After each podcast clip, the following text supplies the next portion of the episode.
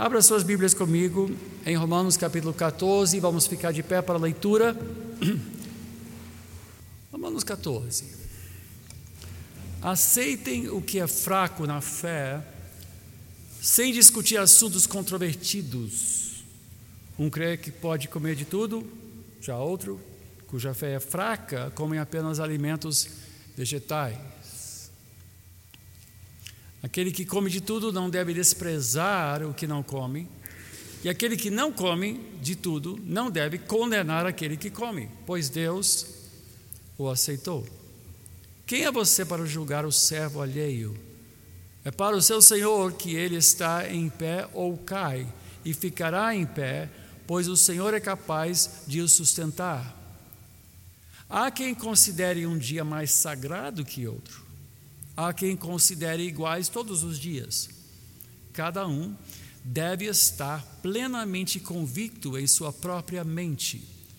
Aquele que considera um dia como especial para o Senhor, assim o faz. Aquele que come carne, come para o Senhor, pois dá graças a Deus. E aquele que se abstém para o Senhor, se abstém. E dá graças a Deus. Pois nenhum de nós vive apenas para si, e nenhum de nós morre apenas para si. Se vivemos, vivemos para o Senhor, e se morremos, morreremos para o Senhor.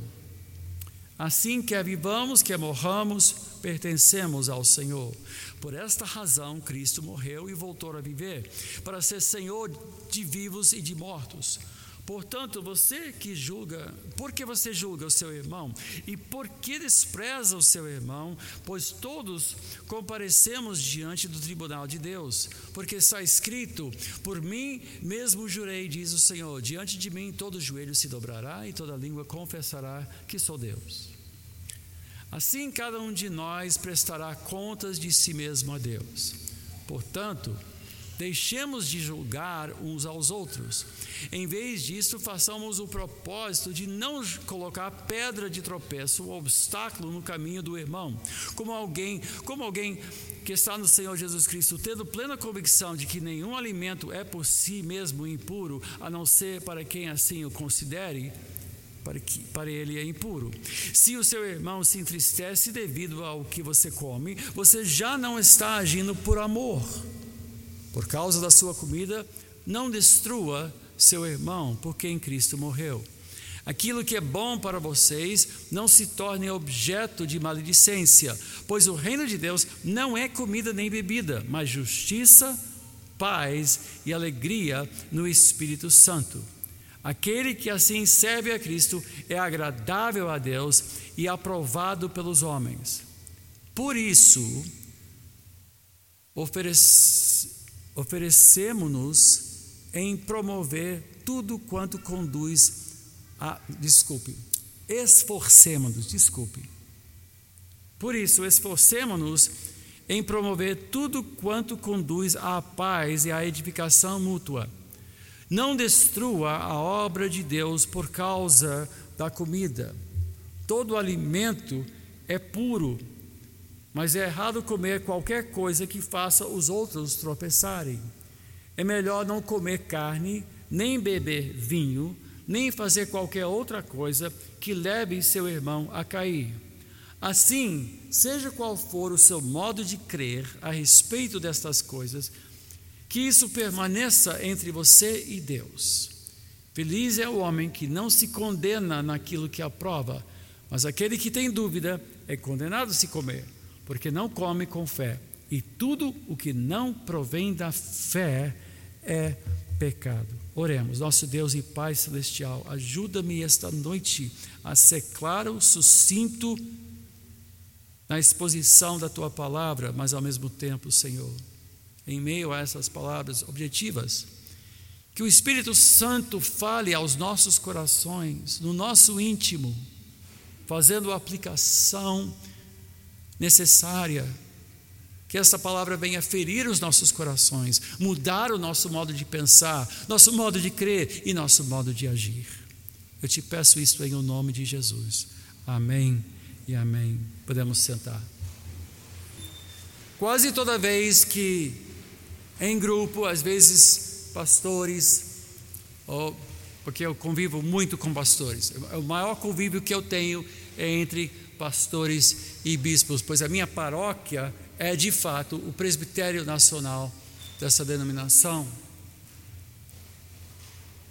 E assim como os membros, pastores têm famílias, e famílias são complicadas.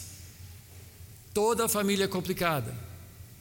Algumas são tão complicadas que cada conversa é uma batalha e cada visita um estádio de sítio.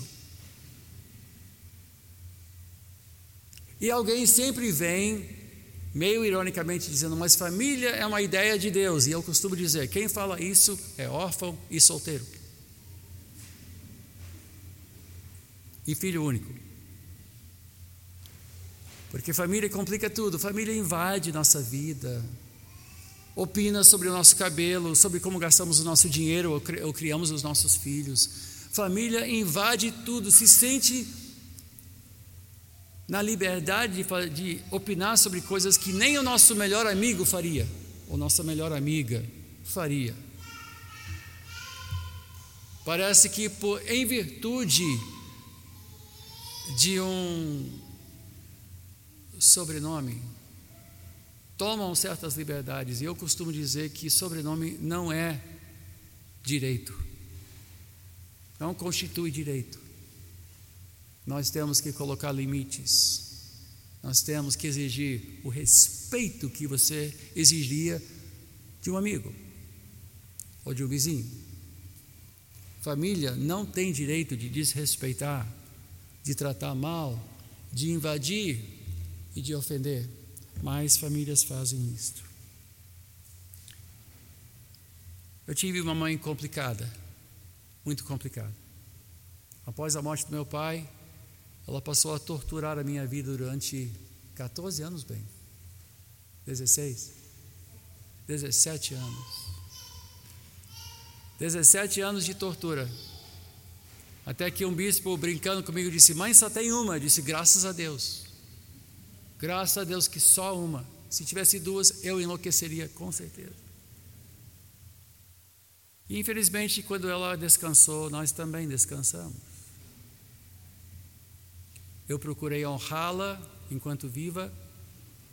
Não estou a desonrando para dizer algo que muitas pessoas já sabiam e sabem. Dona Glória era complicada.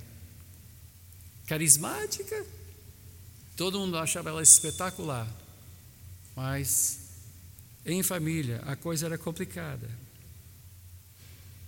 Nós temos que entender que, como igreja, também somos família, e na medida que nós crescemos na nossa familiaridade uns com os outros, começamos a nos sentir, de certa forma, um parentesco uns com os outros. Visitamos as casas uns dos outros, conhecemos os problemas uns dos outros, pedimos conselho e muitas vezes, quando nós falamos com certas pessoas da família de Deus, essas pessoas se sentem na liberdade de dizer o que acham que nós devemos fazer com a nossa vida.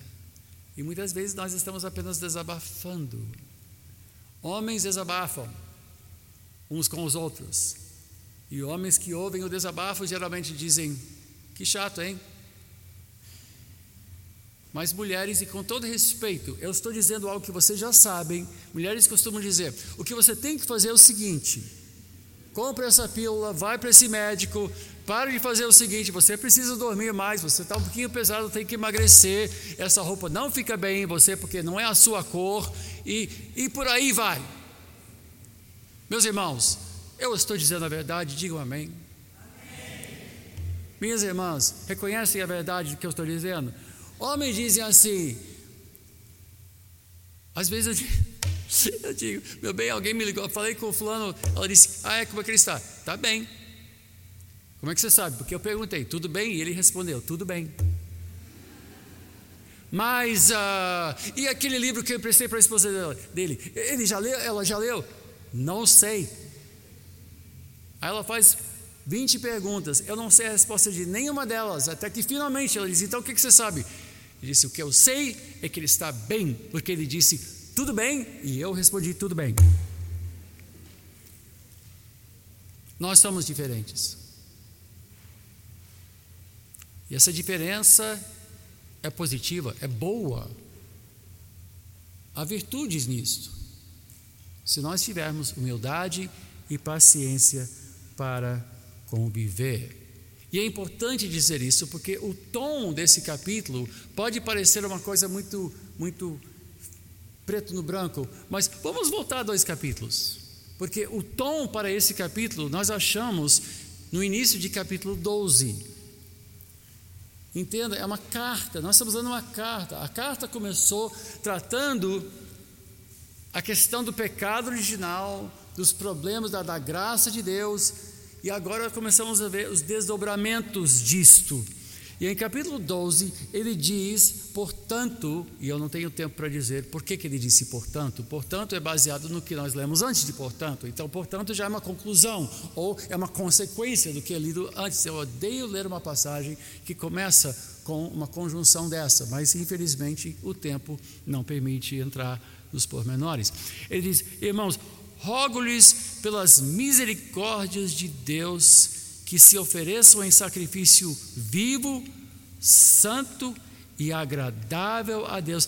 Este é o culto racional de vocês, e não se amoldem ao padrão deste mundo, mas, mas transformem-se pela renovação da sua mente, para que sejam capazes de experimentar e comprovar a boa, agradável e perfeita vontade de Deus. Por isso, pela graça que me foi dada, digo a cada um de vocês: ninguém tenha de si mesmo um conceito mais elevado do que deve ter. Mas ao contrário, tenha um conceito equilibrado, de acordo com a medida da fé que Deus lhe concedeu. Assim como cada um de nós tem um corpo com muitos membros, e esses membros não exercem todos a mesma função, assim também em Cristo, nós que somos muitos, formamos um corpo, e cada membro está ligado a todos os outros. E aí ele começa a falar sobre dons espirituais. Ou seja, Paulo começa esse capítulo dizendo: pelo amor de Deus, pelas misericórdias de Deus. A sua fé não é só o que você sabe ou acredita ou crê, mas tem a ver que, com a sua maneira de se portar em pessoa, corpo presente, como você trata uns aos outros como você convive dentro do corpo, do corpo de Cristo, é, envolve até seu corpo, é algo físico. Por isso que é importante nós nos reunirmos fisicamente, tomarmos a Eucaristia fisicamente, participarmos do louvor fisicamente, não simplesmente assistir. Há, uma, há uma, um aspecto da nossa fé que necessariamente compreende uma encarnação desta fé na nossa pessoa envolve necessariamente uma manifestação física, social da nossa fé. Somos membros uns dos outros, precisamos uns dos outros, servimos uns aos outros e crescemos em virtude deste relacionamento crescente que há em nós.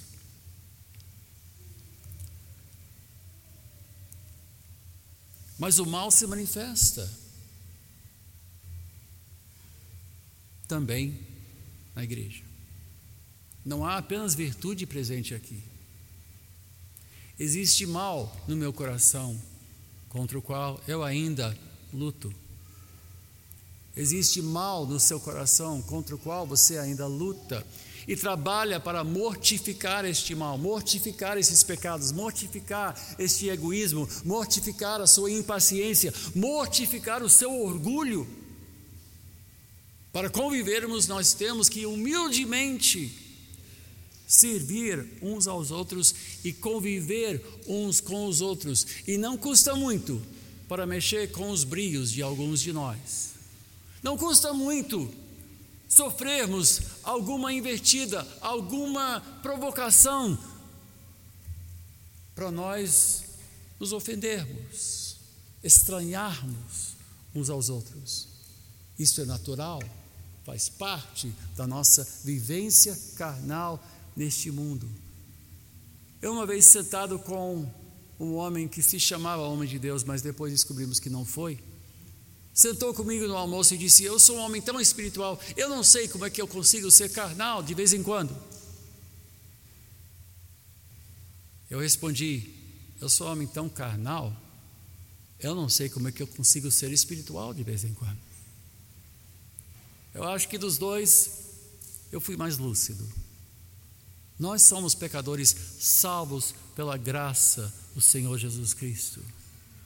Nós ainda somos vasos de barro, não somos de prata nem de ouro. Nós ainda temos manias, opiniões, preconceitos, maus hábitos. E alguns desses males, alguma dessas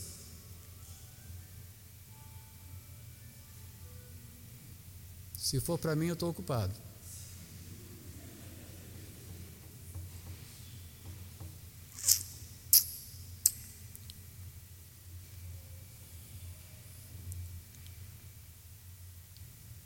Às vezes causamos mal uns aos outros.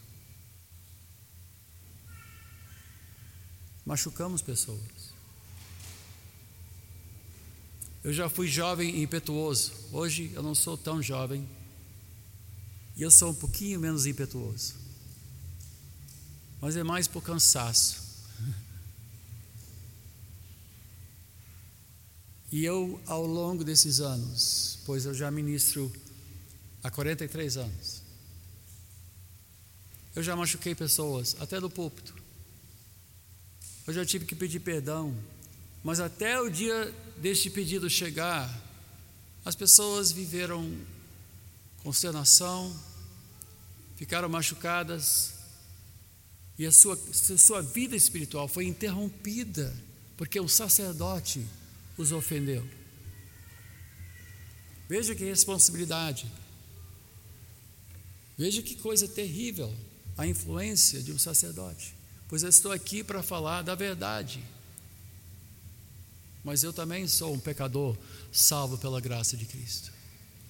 Às vezes admiramos pessoas, especialmente pessoas que nos catequizaram, ou que nos orientaram, ou que nos aconselharam, ou que nos consolaram para essa pessoa virar e fazer uma maldade, mesmo não querendo, mas há pessoas também que agem maldosamente, porque são pessoas complicadas. Há pessoas que vivem se alimentando de notícias da vida alheia, são fofoqueiros, espalham notícias que não são fidedignas e machucam e ferem E nós temos que ser cristãos cheios do Espírito, apesar destas pessoas. Temos que deixar Deus tratar de tudo isso. Veja só em, em versículo 9, continuando ainda em capítulo 12, ainda em capítulo 12. Veja só as virtudes que nós temos que cultivar. Romanos 12, versículo 9. O amor deve ser sincero. Odeiem o que é mal, apeguem-se ao que é bom, dediquem-se uns aos outros com amor fraternal. Prefiram dar honra aos outros mais do que a si próprios.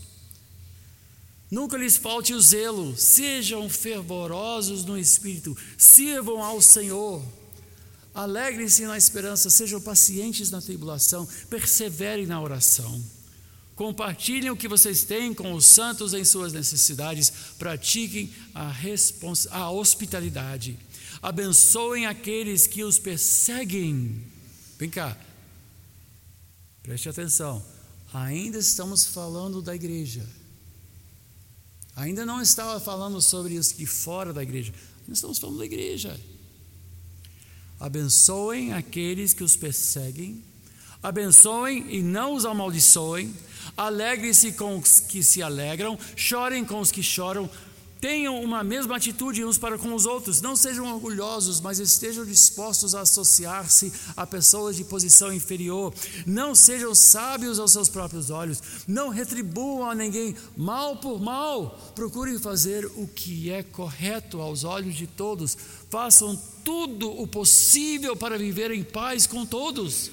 Amados, nunca procurem vingar-se, mas deixem com Deus a ira, pois está escrito minha é a vingança, eu retribuirei, diz o Senhor. Ao contrário, se o seu inimigo tiver fome, dele de comer, se tiver sede, dele de beber. Fazendo isso, você amontoará brasas vivas sobre a cabeça dele. Não se deixem vencer pelo mal, mas vençam o mal com o bem. Você acredita que ele está falando sobre a igreja? Ele está falando sobre igreja aqui. Há pessoas que fazem maldade na igreja. Eu recebo mensagens o tempo todo de pessoas que dizem o quanto foram feridos na sua igreja e hoje estão desigrejadas porque não conseguem mais entrar na igreja e não conseguem achar outra. Pessoas que foram feridas por pessoas outras que imaginavam ser pessoas espirituais. Meus irmãos, todos nós estamos somos espirituais por pouco. Nós somos carnais por muito. Todos nós estamos assim por um fio. Todos nós estamos dependendo da graça de Deus. Todos nós dependemos da misericórdia de Deus, todos nós dependemos da paciência, longanimidade e perdão dos nossos irmãos. E só para não deixar mais um dia passar, desculpe qualquer coisa se ofendi alguém aqui, porque eu também sei que eu tenho meu jeito. Eu tenho uma língua escocesa que responde assim né, bem? Com ironia, o escocês perde um amigo, mas não perde chance de fazer uma piada. O sangue fala alto. Mas o espírito é paciente e vai quebrando, vai quebrando. Seria ótimo se todos nós fôssemos maduros. Mas não podemos revidar. Não podemos dar o troco. E às vezes, vingança não é só vingar sangue derramado. Às vezes, vingança é uma pequena maldade que nós respondemos com uma pequena maldade. E essas coisas machucam e torpedeiam a nossa vida de oração interrompem a nossa jornada. E o inimigo aproveita para jogar sal na ferida. Nós somos tão frágeis. Nós somos tão frágeis. O nosso orgulho é tão facilmente ofendido. Tão fácil. Às vezes é é algo que ninguém vê. Mas alguém faz um comentário e você se sente atingido, e aquilo se torna tão gigante. E meus irmãos, parece, uma, parece uma, um, um campo minado. O coração humano certamente o é. Cheio de falhas, cheio de mesquinharia, cheio de orgulho, e se não houver a misericórdia de Deus, encharcando as nossas vidas pela oração, pela confissão diária, pela leitura da palavra de Deus. Meus irmãos, nós estamos perdidos e nenhuma igreja tem chance de sobreviver. A igreja às vezes se divide por tão pouco.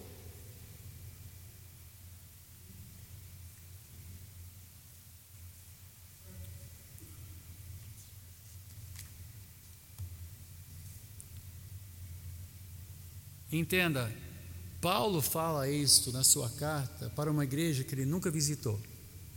Ele queria visitar, planejava visitar. Ele fala isso no início. A caminho da Espanha, ele queria passar por Roma.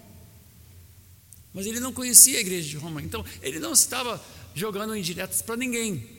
Estava falando de um princípios, assim como eu não tenho envolvimento, eu, nós, nós assistimos aqui às vezes, mas nós não temos envolvimento. E saiba, o que eu estou falando esta noite, eu estou falando por uma questão de princípio. Eu não estou colocando, nada disso foi encomendado. Nada. Se você diz, opa, o, o bispo está, de repente o pastor falou com ele, ele está jogando, tá, tá eu não tenho conhecimento.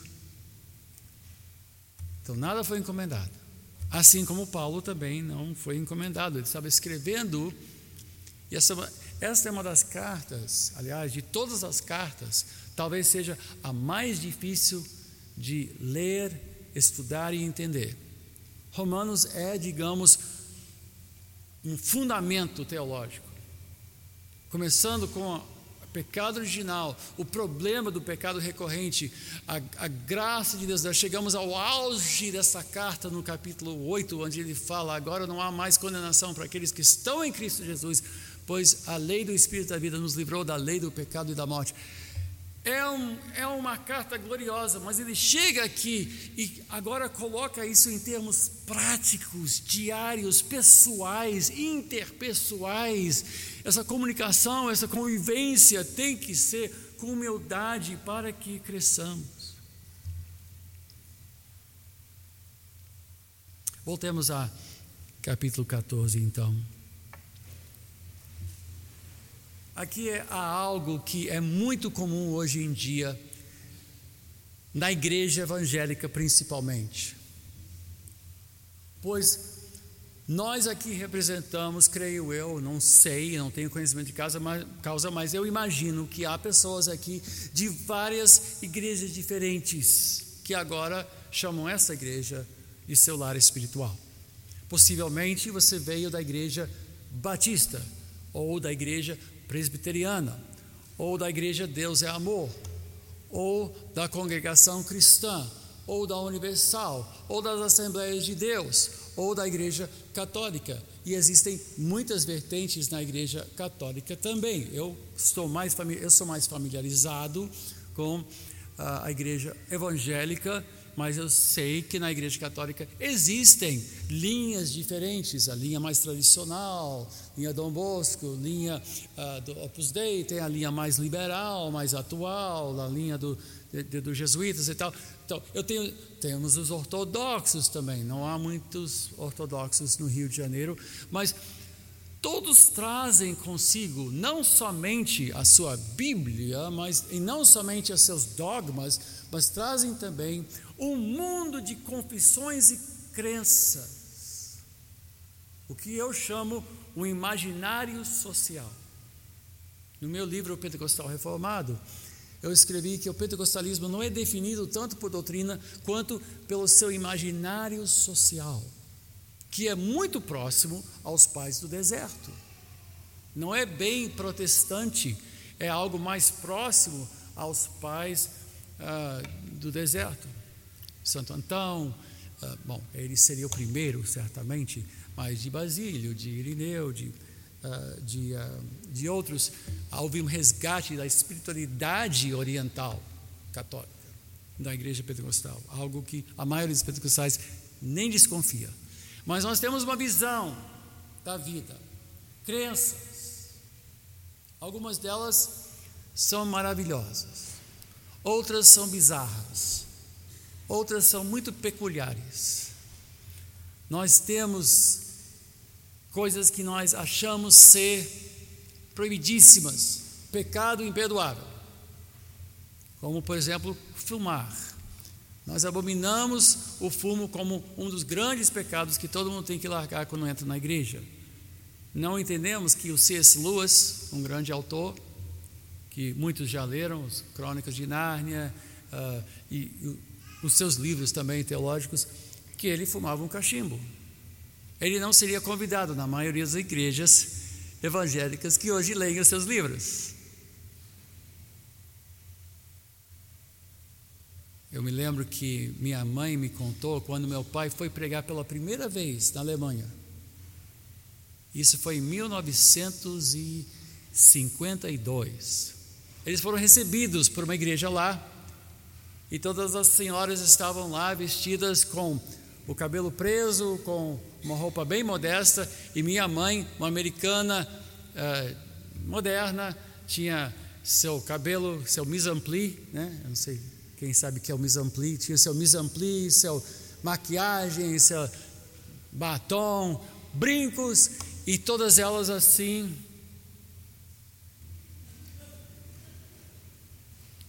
Pensando, esse evangelista trouxe essa sirigaita aqui para a Alemanha e chama ela de esposa, e ela lá feliz porque ela era igualzinho a todas as pentecostais da Carolina do Norte.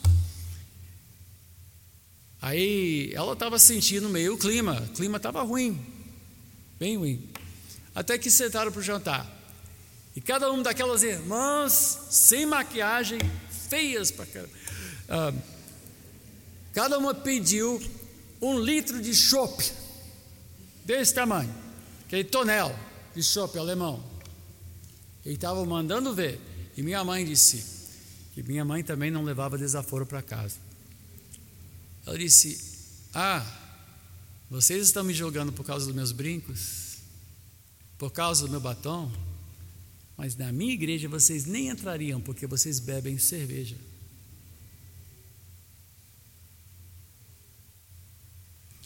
Paulo está falando disso. Nós vivemos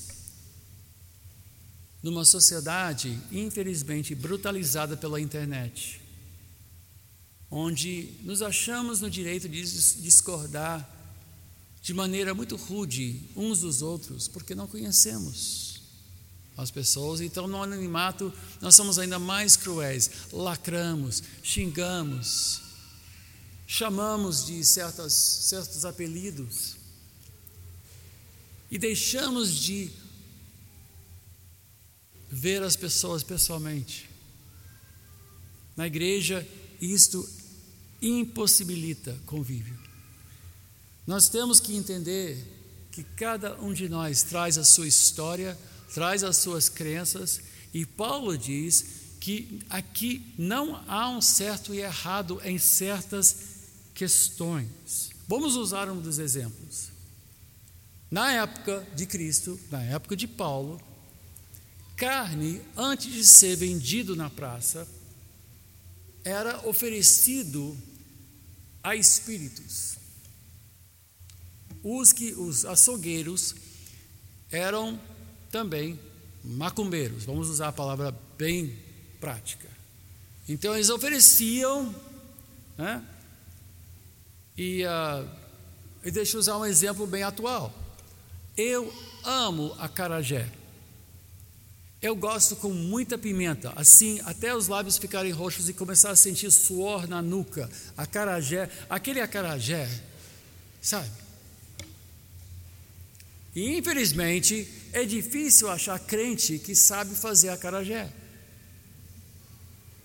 Geralmente quem faz acarajé é filho de santo. E quando nós morávamos na Praça San Espenha, anos atrás, 40 anos atrás,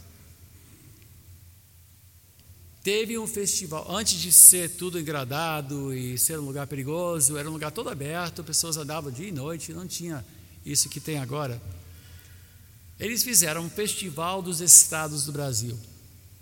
E tinha um estande que vendia acarajé.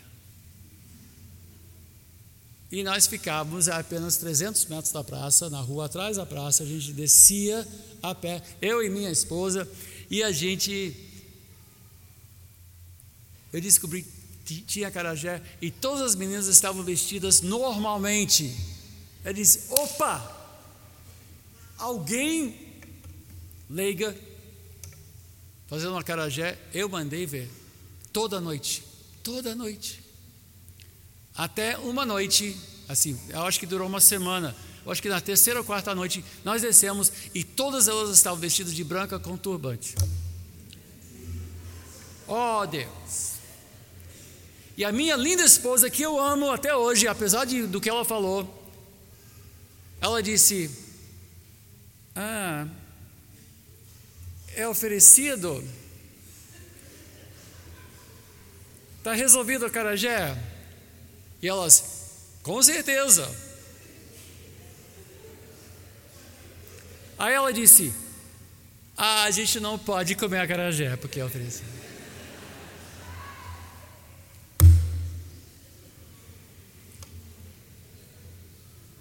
Eu comprei, não naquela noite, naquela noite eu voltei para casa, digamos, alterado.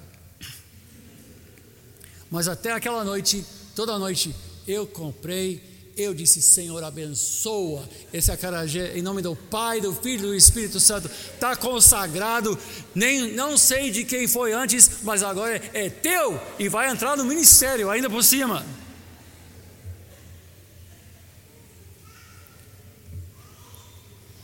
É isso que estava acontecendo naquela época. Havia pessoas que tinham saído dessas religiões e não podiam comer carne, porque sabiam a sua procedência. Sabiam.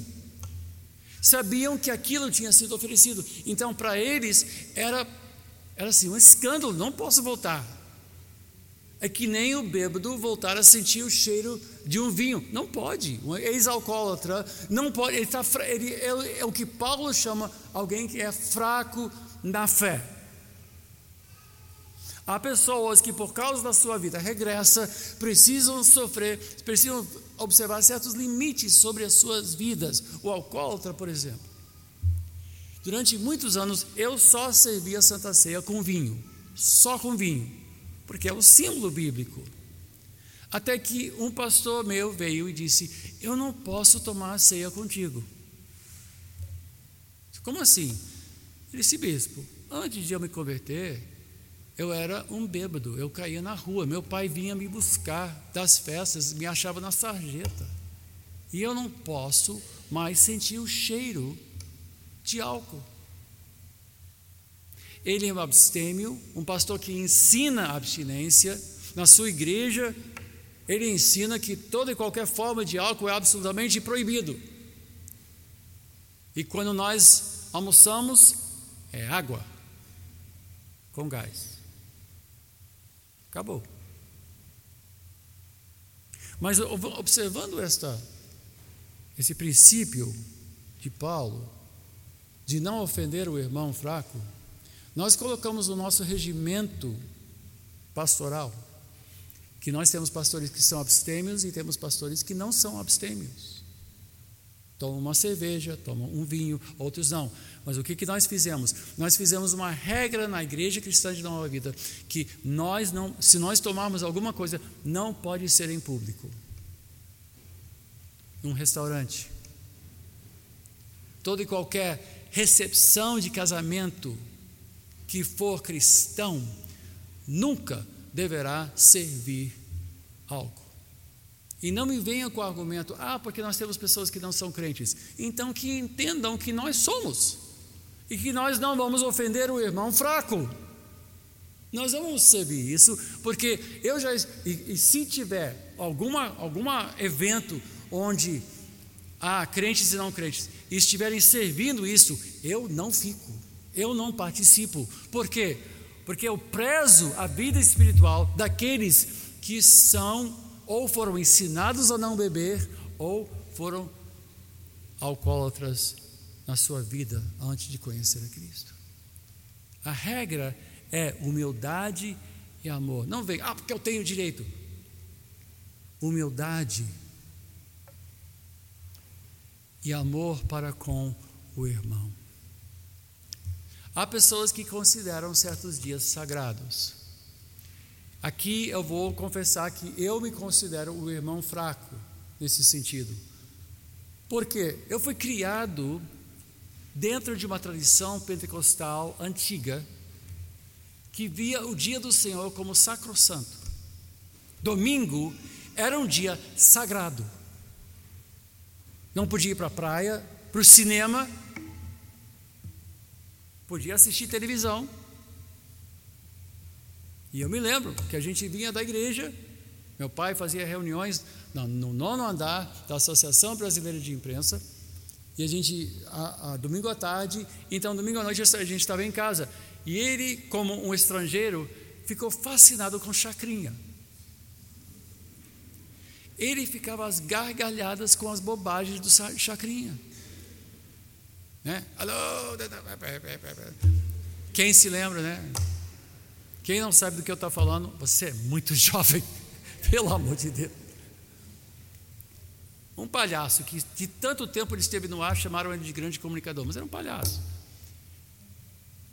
Mas ir para cinema, não. Para festas, não. Domingo era dia, ou na igreja ou em casa. Nada, podia ir num restaurante. E nós sempre fechávamos o culto. Depois do culto, lá na, na ABI, a gente ia a pé até o edifício central. E meu domingo era coroado com misto quente e uma laranjada do Bob's. Oh, coisa boa. Misto quente. Quem se lembra de um misto quente e laranjada do Bob's? Ainda existe isso? Que coisa fabulosa.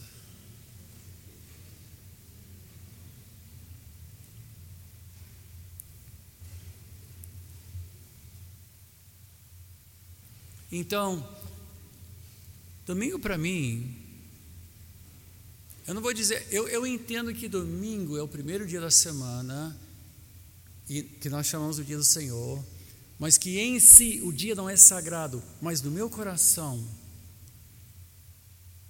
eu não posso ir numa festa aos domingos. Eu não iria para o cinema no domingo. Eu não iria para a praia no domingo. Eu não posso. Eu não consigo. Agora, se alguém chega domingo à noite com um bronzeado de manhã, eu confesso, meu coração já fica, ô oh, pecador, ô. Oh.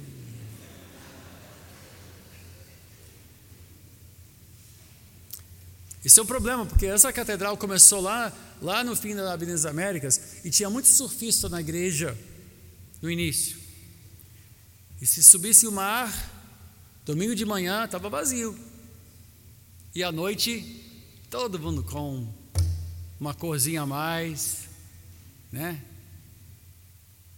Cabelo um pouquinho mais claro, tanto sol, porque quando sobe a, o mar, não tem emprego, não tem igreja, não tem obrigação, é, o negócio é, é cair, né? porque surfar é preciso. E eu ficava tão danado com eles. Eu ficava tão chateado. Porque, para mim, mas eu, eu, entendo que é um, é um dia como outro qualquer, mas eu separo esse dia, eu aprendi a separar esse dia. Agora, nós temos que conviver, nós temos que receber uns aos outros. Por isso que Paulo diz em 14, versículo 19: Por isso, esforcemos-nos em promover tudo quanto conduz à paz e à edificação mútua não destrua a obra de Deus por causa de comida. Todo alimento é puro, mas é errado comer qualquer coisa que faça os outros tropeçarem. É melhor não comer carne, nem beber vinho, nem fazer qualquer outra coisa que leve seu irmão a cair. Assim, seja qual for o seu modo de crer a respeito dessas coisas, que isso permaneça entre você e Deus. Feliz é o homem que não se condena naquilo que aprova mas aquele que tem dúvida é condenado a se comer, porque não come com fé. Tudo o que não provém da fé é pecado. Ou seja, continue a ser fiel a Deus da maneira que você foi criado. É o Paulo está dizendo. Foi criado a não ir para essas coisas aos domingos, então continue assim. Se você gosta de acarajé, meu irmão,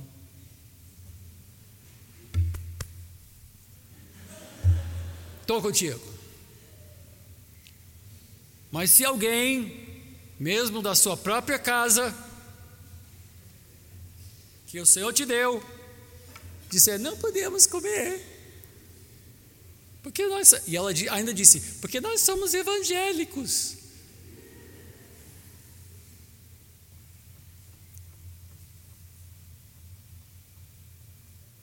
Tenha paz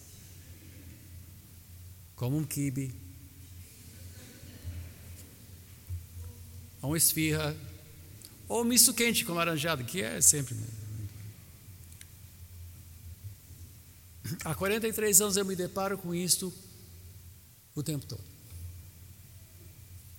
Pessoas aprendendo a viver com graça, pessoas aprendendo a viver com humildade, pessoas aprendendo a não dar um passo até o próximo estiver pronto para andar contigo.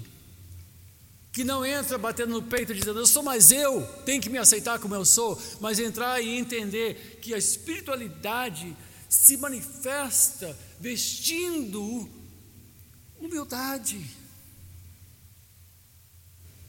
tendo um coração caridoso, tendo um coração piedoso, tendo um coração paciente, tendo um coração que não se ensoberbece, um coração que não busca apenas o seu interesse, que não bate no peito exigindo os seus direitos, dizendo não, do jeito que eu fui criado é o certo, é certo para você. Nós temos coisas que nós precisamos aprender, máximas da nossa fé, itens questões do nosso credo, do nosso dogma, essas coisas nós temos que abraçar e defender. Provas de fé, provas de comunhão, certamente há. Mas há coisas que são periféricas, crenças e práticas, coisas que nós trazemos da nossa tradição. E você se você vier de uma tradição, digamos, mais pietista, pentecostal, ou talvez de uma tradição mais liberal. Eu me lembro que eu fui para um casamento com a família. Estávamos reunidos. Eu, a Marta, o John, a Raquel, eu acho que o Andrew, o Andrew, a Lívia, Andrew já estava casado, não estava casado. E nós fomos para o casamento da minha sobrinha, que é membro de uma igreja presbiteriana. E depois de ter, era num clube, não era na igreja, já estranhei, porque para mim casamento tem que ser aqui. É um culto. Mas assim que terminaram, abriram o bar, afastaram as cadeiras e pessoas começaram a dançar. E, e eu não danço.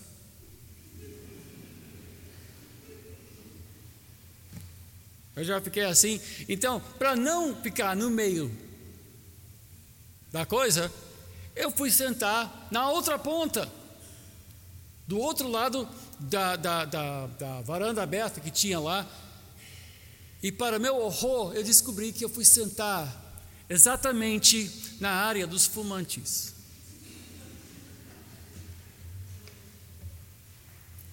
E eu olhei para o John e ele estava lá. E eu, eu uma vez fui para a ordenação de um bispo anglicano ordenação de um bispo anglicano. Eu fui com um colega meu, David Longobardo, alguns talvez até conhecem o Davi Longobardo, o pastor Davi Longobardo. Nós fomos convidados em San Antonio, Texas. E nós éramos convidados, eu já era bispo primais da nossa igreja, então eles me trataram assim, ah, sua graça para cá, sua graça para lá, e eu não estou acostumado a isso. Eu sou uma pessoa muito simples nessas coisas. E eu lá e fomos para o, o ensaio tinha um ensaio e tinha paramentos e mais paramentos, tiraram paramentos, colocaram paramentos, depois levantaram. E eu não estava acostumado à liturgia. Hoje eu entendo liturgia. Eu, eu, eu gosto demais da liturgia. Mas nós fomos para a casa do bispo que estava sendo ordenado, ele tinha convidado os outros pastores e, e depois do jantar, todos eles desapareceram. E eu fiquei com meu amigo lá na sala, olhando para ele e me olhando, e disse: Onde foi todo mundo? Não sei. Depois a gente começou a sentir um cheiro de fumaça, disse: alguma coisa está queimando. E meu amigo foi para a janela, ele olhou, virou para mim: Walter, estão fumando ao lado da piscina, todos eles. Eu disse: Meu Deus do céu, onde é que nós estamos?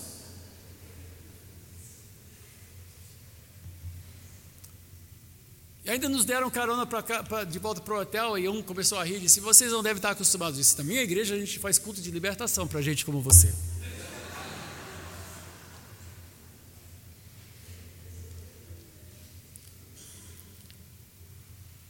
Senhor, tem misericórdia de nós. Tem misericórdia de nós. Batistas não fumam, a não ser que sejam holandeses, que batista holandês fuma só domingo à tarde. Essas convenções, essas práticas, essas crenças, essas coisas que fazem parte do nosso DNA, pelo menos familiar, nosso histórico, nós precisamos nos afinar. Assim como o casal aprende a se ajustar um ao outro, às vezes leva 45 anos. Nós estamos casados há 43.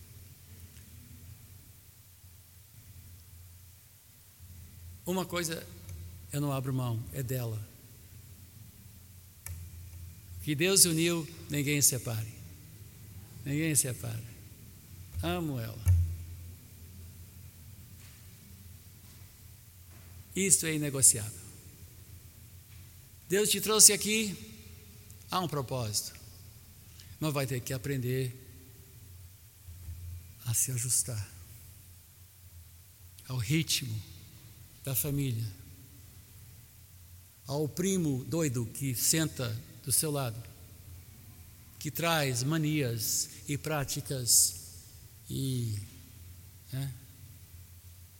você é pentecostal e você de repente no meio do culto você ouve manto, aí você diz: o que, que foi isso? O que, que foi isso? Fala, papai. Aí estranha, né? Tem pentecostal dizendo aí, eu tenho saudade disso. Ah, mas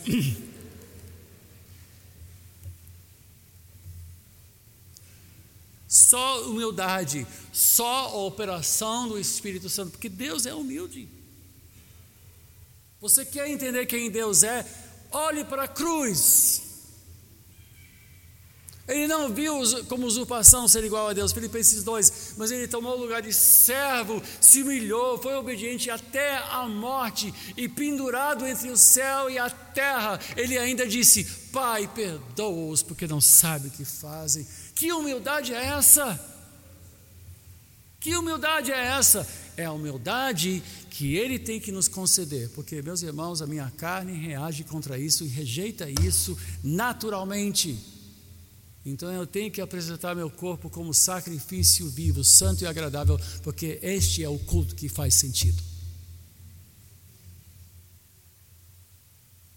Então, temos que pegar leve Amar a verdade e amar de verdade, confiar em Deus, pedir ajuda do Espírito todo dia, viver diariamente na Sua palavra e orar sem cessar.